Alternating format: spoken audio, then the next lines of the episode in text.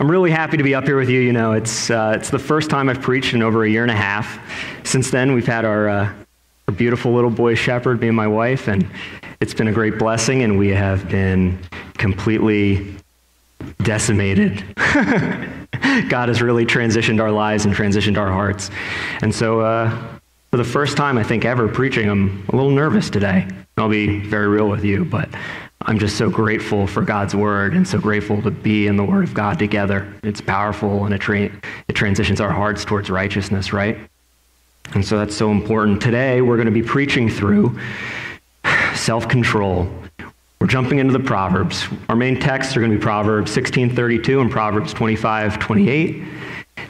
And it's going to be a little different than the Proverbs last summer. When Gibson started the Proverbs last summer, we took a series through chapters 1 through 9.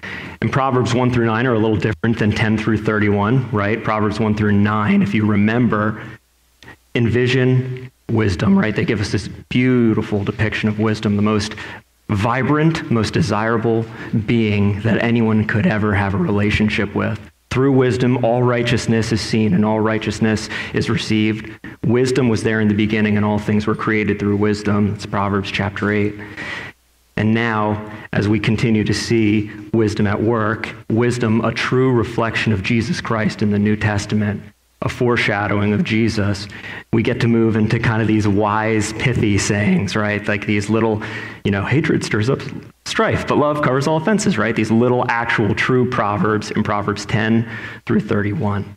So that's the quickest recap you can get on that. But that's kind of where we're transitioning to this summer. We're going to be teaching through topically in the Proverbs. So before I begin, this is going to be on self-control. It's Proverbs 16:32 and Proverbs 25:28. We're going to open those up. I'm going to pray and then I'm going to define self-control, all right? Heavenly Father, you are good and you are a merciful God. And it is by your grace that we can actively have a role in the church and in goodness and have lives that are completely fulfilled in righteousness and that we may act in self-control. I pray as we read your word, it transitions our hearts towards righteousness, and that we will be burdened to live godly lives for your name's sake. In the name of Jesus Christ, I pray. Amen. So before we begin, I just want to define self-control. Like I was that spastic kid who sat in class who was pretty well behaved, but I was like, I think everybody kind of knows that little ADD kid. I don't think that's what self control is speaking to, right? Self control speaks to a character of the heart.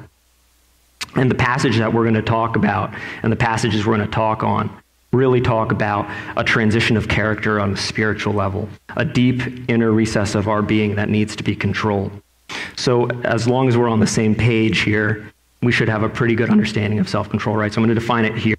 Self control is this self control is the ability to control oneself and act righteously when faced with a choice, opposition, or adversity.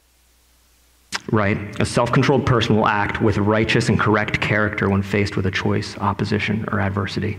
It's a pretty general understanding, but I think we could all look at that and say, yeah, that makes sense, right? An example of somebody who is self controlled, who walked in righteousness, is someone like Joseph. You know, the guy with the jacket with many colors. Joseph in Genesis 31, 30, uh, 37 to 38 is constantly, constantly having people tempt him, right? He has Potiphar's wife thrown herself at him, and Potiphar's wife was probably, she was uh, yeah, you like that? Potiphar's wife was probably really attractive, and, and Joseph was just a young man. But in righteousness, with self control, with a spirit yielded to Christ, or, and he didn't even know it was Christ, but a spirit yielded to godliness, he turned away from sin. Right? In opposition, and contrast to that, if you want somebody who does not exhibit self control in scriptures, you would use somebody like Samson who, though the Lord used Samson, gave into almost every lust and passion and worldly desire that he could have had, right? So that's just a general understanding of self control, right? A righteous, spirit ruled life is self controlled, and in opposition to that is a worldly, flesh ruled life driven by passions. Cool? So let's begin. Proverbs 16:32. Whoever is slow to anger is better than the mighty and he who rules his spirit than he who takes the city. It's a beefy passage. I'm just joking, it's really small. When we look at this, I'm reminded of Gibbs' first sermon in Proverbs 1, where he said this Every single person wants wisdom. Every single person wants wisdom. Wisdom is a universal trait, and everybody finds it desirable, right? Nobody's sitting there like, I don't want wisdom. I found this while studying, very similar with self control, a quality that comes from a life with wisdom. It's a valuable asset. And most people are like, yeah, I like self control. That's a good thing, right? And Solomon recognizes that here. But this passage really points to an emphasis on how valuable self control is, right? He says, Whoever is slow to anger and he who rules his spirit is better than the mighty, and he then takes a city, better than the conqueror, better than the mighty is the man who has control over his spirit. That the deep recesses of his, of his heart are controlled in righteousness as opposed to given over to his worldly desires and fleshliness. See, even worldly people will say, yeah, self control is good.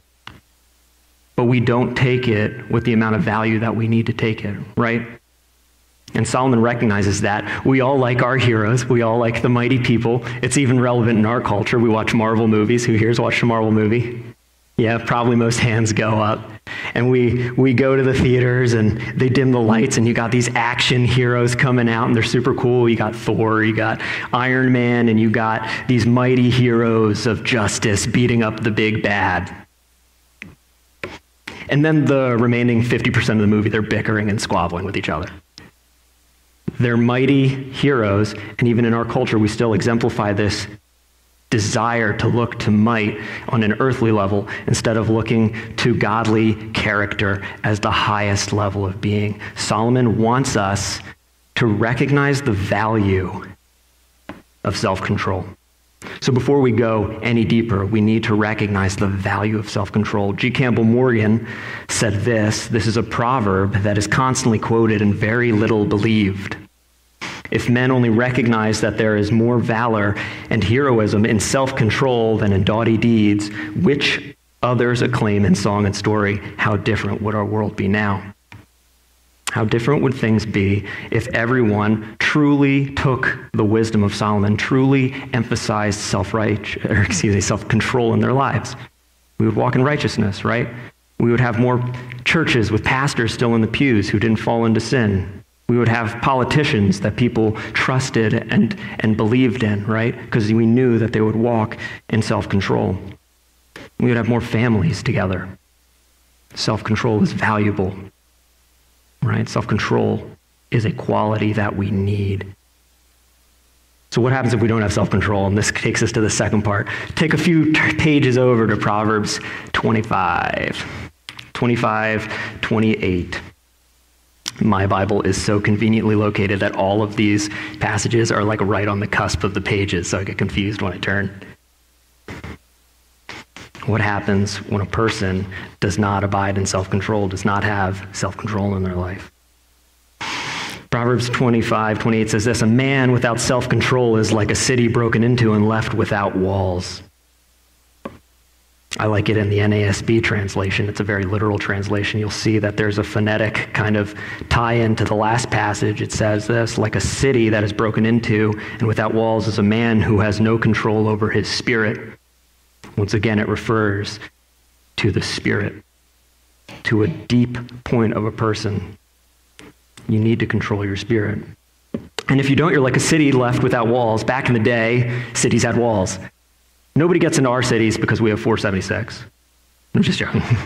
but they had walls. They had walls, and, and that would keep out the pilferers, that would keep out the bears, the lions, the robbers, the thieves. You could control and protect yourself.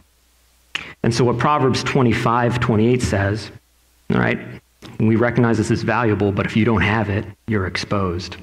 If you do not walk in self control, you live an exposed life. And you don't live an exposed life to an external force, you live an exposed life to your own sin and your own spirit, right?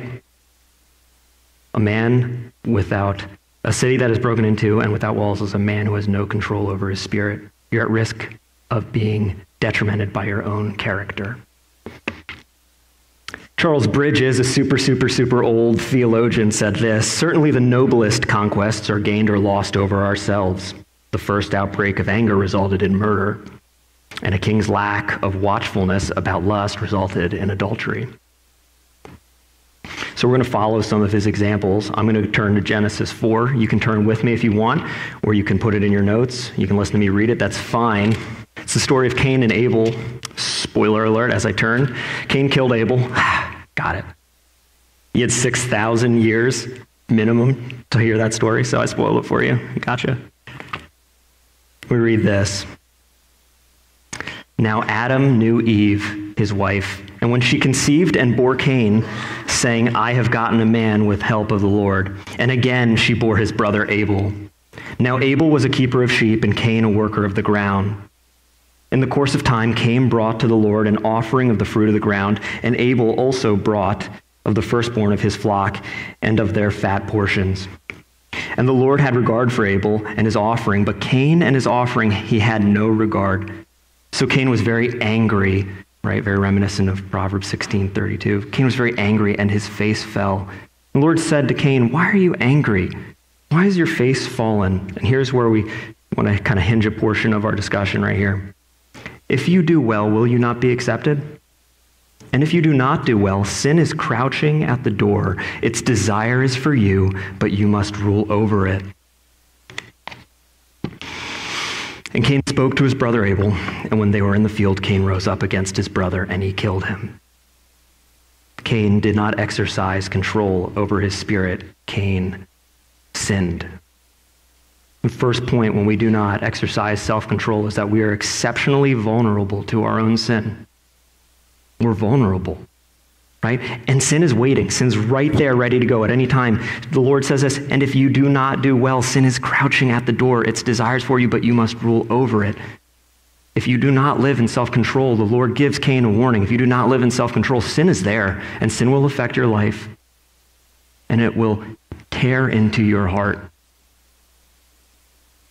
Second point off this, and I, I, can't, I can't not say this, is sometimes I think that when we do not practice self control, that when we walk in sin, when we walk in worldliness and our own pleasures and our own passions, we think that it only affects ourselves. Right? How often does the thought of looking at something seem so harmless? How often of overindulging in something seems so little? Sin does not simply affect you. Your anger affects your family. Your laziness affects your position in your job. A transition of heart needs to take place, or sin will continue to affect every single aspect of your relationships. Right? If we don't have self control, we are exposed to sin, and sin will affect others. The second example is 2 Samuel 11. You don't have to turn there. I'm going to summarize it. It's the story of David and Bathsheba. It's a, uh, it's a good one. Put it in your notes, 2 Samuel 11. It's long, and I think it might be a little too much to read the whole thing. But essentially, David doesn't go to war with his men. He stays home and he's sitting in his palace. And he looks out his window and he sees a sweet young thing, and she is beautiful. And he lusts, and his heart goes out. And then in that lust, he has her brought to him. And then in that, he commits adultery. And then she gets pregnant. He doesn't practice self control. He brings her to him. And in that pregnancy, then, instead of bringing it to righteousness, he tries to lie and hide it, right? And in that lying and in that hiding, he ends up killing her husband right? He tries to bring Uriah to come back, Uriah, Bathsheba's husband, and he tries to bring him to lay with her, and she won't. And then he tries to get him drunk and get him to lay with her, and she won't, because he's a righteous man, because he wants to hold his post and his position. And then at the end of the day, he puts him on the front line, has all his men step back, and he puts him to death. If we do not have self control, and we use this as example, right? These passages have a lot more theological depth than this. But if we do not have self control, our sin will hurt us. It will affect others. And what we see in the example of David is that sin will keep manifesting itself in different ways.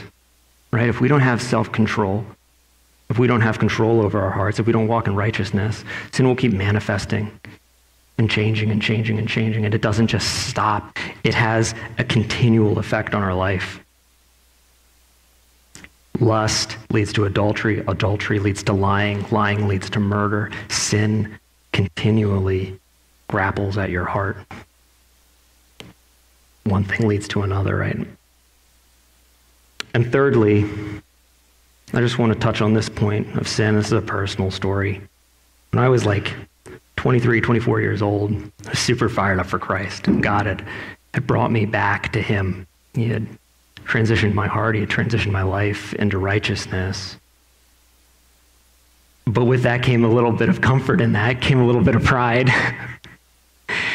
and so, me and my wife, girlfriend at the time, were invited out with some friends from high school, people who were definitely not walking with the Lord. And I was like, oh, yeah, this is my chance. Is my chance. I'm going to I'm going to lead these guys back to Christ. I'm going to be a good witness here.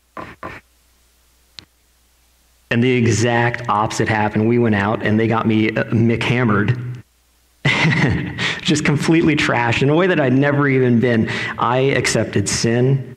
I accepted immorality. I, I laughed at crudeness. I, I might have gone back five years in my faith. It was just an embarrassment. I thought that I had self control, and what it really revealed was my character was not right. I wasn't walking in righteousness. Sin affects you, it affects those around you, it continues to grapple in your heart. And if you are a Christian, and if you walk in sin, it will cause you to, bolt, to, to bear false witness to God. Right?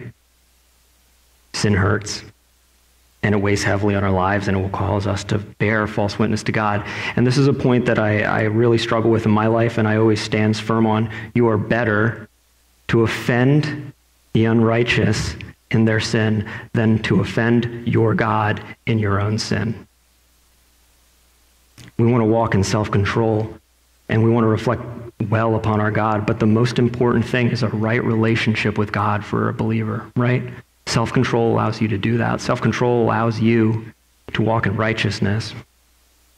And if you don't have it, you are exposed like a man without walls. And this is kind of a sad, sad story. you say, all right, Pat, where do we go from here, right? We get it. We need self control. We need to walk in righteousness. Where's the change happen? Give us the prescription, doc. If you would, with me, turn to Titus chapter 2. Titus chapter 2. Titus chapter 2, Paul is writing to Titus. I'm going to do this nice, brief little exegesis. Paul's writing to Titus, and he's, he's basically giving him this beautiful depiction of what righteous living looks like, right? And in verses 1 through 10, it's teach good doctrine, you know, He's given instruction for older men, younger men, younger women, older women, godly living for the churches that Titus is overseeing, and how to transition lives into godliness, righteousness. And it kind of comes to this crescendo in verse 11.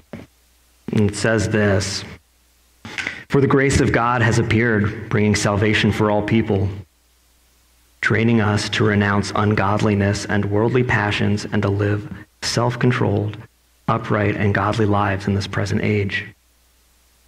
Waiting for a blessed hope, the appearing of the glory of our great God and Savior Jesus Christ, who gave himself for us to redeem us from all lawlessness and to purify for himself a people for his own possession who are zealous for good works.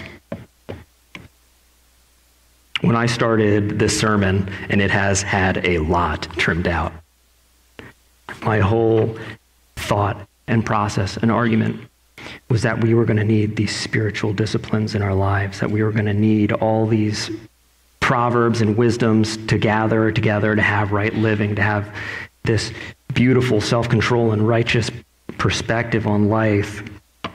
But what I found was that the more I studied, the more I realized if you want to live a self controlled life, if you want rightness with God and you want to walk in righteousness, there is but one place to go. And that's the grace of God. It's all the grace of God, man. I think back to when I was seeking and I realized there were all these different religions and they all have different prescriptions and ideologies and disciplines, and you can beat a habit, you can beat an addiction, you can beat something, but you will still effectually be ruled by lawlessness ungodliness and worldly passions. Because until your heart is transitioned in grace, until grace effectively rules your heart, nothing changes, right? We're just bound to sin. Charles Spurgeon says this in Titus 2 Wherever the grace of God comes effectually, it makes the loose liver deny the desires of the flesh, it causes the man who lusted after gold to conquer his greediness. It brings the proud man away from his ambitions. It trains the idler to diligence. It sobers the wanton mind, which cared only for the frivolities of life. Not only do we leave these lusts, but we deny them. If we want self control, we must have an active relationship with the grace of Jesus Christ. And the language here, if you look at it, for the grace of God has appeared, bringing salvation for all people, training us. This isn't a one time thing. Sometimes people think, okay, I've accepted the grace of God. I'm saved, I'm good. This is an active and right relationship. The language here in the Greek almost, it almost reflects it like a mother disciplining her child. A right relationship with the grace of God is what transitions man's heart to self control and lawfulness so that we may be made a people living godly lives in this present age. A people purified for Jesus, for his own possession, who are zealous for good works. If we want to live in a self controlled, righteous life with our sin contained we must turn to the grace of God.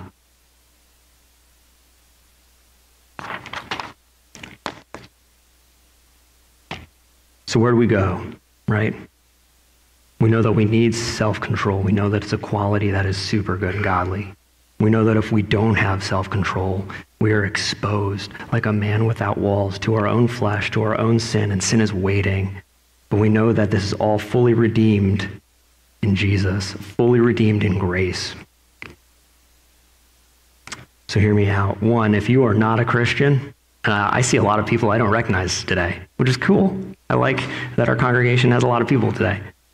If you are not a Christian, but you recognize the value of self control, you, you recognize the value of godly living, and you recognize the value of righteousness, I just want to make sure you know that unless you have a right relationship with the grace of God, it's not attainable. It is not attainable. You cannot change your heart. There are many disciplines in this world and many ideologies, and you may beat nicotine or something. You may beat a drug addiction. You may deal with your anger, but sin will continue to manifest in your life in different ways until you have a correct and right relationship with the grace of God. You will live in your sin, and your worldly passions will rule you. Before the non believer, there is hope. It says, For the grace of God has appeared, bringing salvation for all people.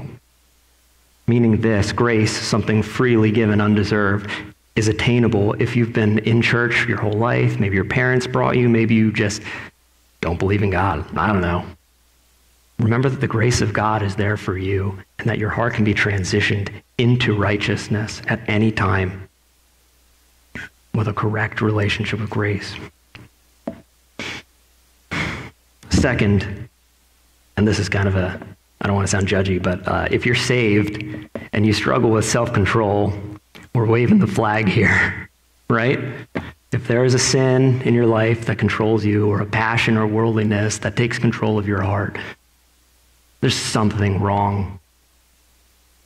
There's just something wrong. And I don't mean to come across judgy because I've had sin in my life, and we do not all practice self control all the time. I recognize that grace covers up our sins. There's something wrong. And if you recognize that today, if you recognize, hey, my life doesn't reflect Christ, something's not right in my life, you can always come back to that same grace, that first love that transitioned your heart. It's always attainable. The grace of God is always there for the believer, and you can walk in it. I was reminded when I was just praying through this passage the other day. It's, it's like the first thing Jesus says in, in the Gospel of Mark. It's like Mark 1.14 or something. He says, the kingdom of God is at hand. Repent and believe in the gospel. Repentance is simply doing a 180 and turning around. Christian, if you are walking in sin, if you are not living a controlled life, there is always the ability to turn right back to God and be made clean. And I got different things here and lots of things, but ultimately, 1 John 1 9 says, if we confess our sins, he is faithful and just to forgive us our sins and cleanse us from all unrighteousness. Come back to the God who saved you in grace. It's a beautiful, beautiful place to be. Which leads me to my last little point, and I know it's not a long sermon. Never lose sight of the grace of God. Listen, our God is a righteous redeemer. That is, that is a quality of his character. That is who our God is. When we don't walk in self control, when we don't walk in righteousness, he's still there to redeem, and his grace is universally available. Every single person I think I mentioned today, you got Joseph redeemed, you got David redeemed, you got Cain, even Cain was redeemed. He gave Cain a city and a family and a, and a legacy. There's a lot of a lot of cool things from that, but God redeems people, and His grace is attainable when you mess up. Do not live in condemnation. You don't have to feel bad. You can be restored in the grace of God. So my, my prayer is this for us today that we recognize the grace that we fell in love with, and that we look at right living, we look at self control, and we make it attainable in our lives. And we draw ourselves close to Jesus and the grace that he applied in our lives. Amen? Mm, we'll close it out and pray. Heavenly Father, maybe not a long sermon, but you bless the time, and God, you are so powerful and so merciful, and we praise you. I thank you for the truth of your word. I thank you for the ability to walk in righteousness, and I thank you for the ability to live in self control. I pray that our congregation may walk in line with your spirit in all things that we do. In Jesus' name I pray. Amen.